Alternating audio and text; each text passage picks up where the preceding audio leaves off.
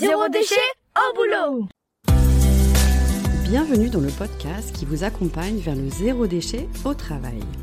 Vous êtes sensible à prendre soin de la planète, œuvrer pour diminuer les déchets à la maison, mais au travail c'est le désastre. Gâchis de papier, d'emballage, indifférence des collègues, vous vous sentez démuni face à l'ampleur de la tâche. Alors, bonne nouvelle, ce podcast s'adresse à tous ceux qui souhaitent avancer de manière positive et concrète dans une démarche de diminution des déchets en entreprise. À travers ce podcast, vous allez découvrir des exemples inspirants d'individus qui font bouger les lignes au travail, des outils concrets pour réfléchir à la démarche et même partir à la rencontre de structures qui peuvent vous aider. Allez, place au sujet du jour. Bienvenue dans la série estivale dédiée à la motivation des collaborateurs ou des collègues pour se lancer dans la diminution des déchets en entreprise. Dans cette série estivale, vous pourrez écouter des épisodes plus courts, inspirants, pour vous donner des idées concrètes d'actions à réaliser dans votre structure. Aujourd'hui, je vais vous ressourcer sur comment donner une seconde vie aux objets qui encombrent votre lieu de travail. Alors l'été, c'est souvent le bon moment pour faire le tri, le grand rangement dans les bureaux, dans les classes, pour les écoles, ou même euh, de l'atelier de fabrication. Vous avez moins d'activité, du soleil, allez hop, de quoi se motiver au grand rangement. Le désencombrement est lancé, alors je vous propose de classer vos objets dans trois cartons distincts. Le premier, vous déposerez les objets cassés, trop abîmés, irréparables comme la lampe de bureau qui pendouille. Ce sera le carton dédié aux objets à jeter.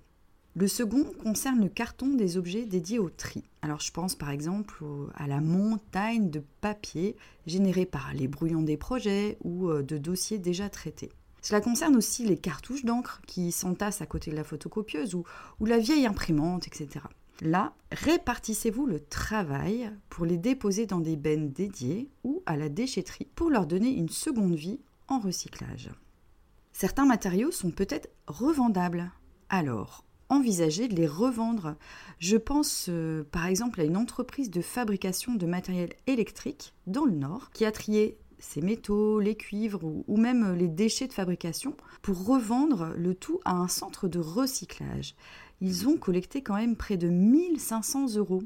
Cette somme a servi à améliorer la vie des salariés. Ils ont choisi collectivement d'acheter un baby-foot et un barbecue. Donc c'est plutôt sympa. Alors vous avez jeté, vous avez trié. Le troisième carton concerne celui du don. Peut-être avez-vous fait le plein de classeurs qui prennent la poussière dans votre armoire ou que vous possédez 12 clés USB ou même euh, deux imprimantes qui font doublon. Je vous propose de collecter ces objets inutilisés, en bon état et qui pourraient servir à l'un de vos collègues. Ce carton du don contenant les objets à échanger peuvent avoir plusieurs destinations. Soit vos objets restent dans votre structure et ils sont échangés. Pour cela, vous pouvez créer un espace dédié aux dons.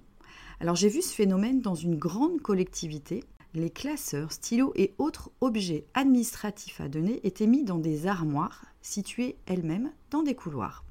Les salariés ont juste à déposer ou récupérer ce dont ils ont besoin. Pour les objets plus volumineux ou en grosse quantité, une pièce est même dédiée la récupération. Alors j'ai eu la chance de la visiter, c'était une vraie caverne d'Alibaba.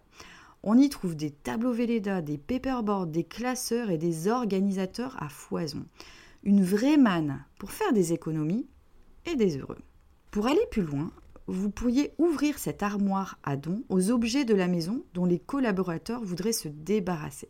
Alors peut-être que Chloé souhaite offrir son ancienne cafetière ou qu'Alain ne lit plus sa collection de BD. Finalement, les déchets de l'un peuvent devenir une ressource pour l'autre. Alors pour que ça marche, quelques astuces. Affichez les règles du jeu comme merci de déposer des objets utiles, propres et en bon état. Je vous conseille aussi de nommer une personne dédiée qui vérifie de temps en temps que les objets ne restent pas plus de deux mois dans l'armoire. Si c'est le cas, mieux vaut la ranger, y faire le tri pour que l'armoire continue sa vocation. L'intérêt de cette armoire est de sensibiliser à l'usage du don d'éviter de fabriquer de nouveaux objets qui impactent la planète en déchets et qui permet d'éviter la diminution des ressources précieuses. Autre piste, les objets désencombrés sortent du lieu de travail pour bénéficier d'une seconde vie dans des associations ou auprès de personnes qui auraient l'utilité de vos objets. Alors aujourd'hui, il existe de nombreuses applications, sites de dons pour se débarrasser d'objets.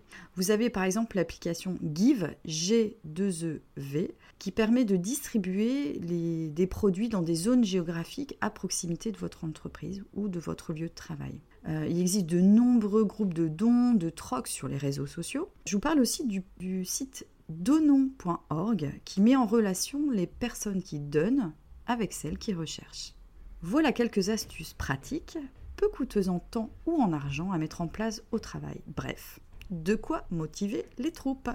Au plaisir Merci pour votre écoute. Retrouvez un nouvel épisode chaque mardi dès 7h du matin. Et si vous voulez suivre les publications du podcast Zéro déchet au boulot, inscrivez-vous à la newsletter et vous recevrez dans votre boîte mail l'accès à chaque nouvel épisode. Vous retrouverez le lien dans le descriptif. Je suis Sophie Free.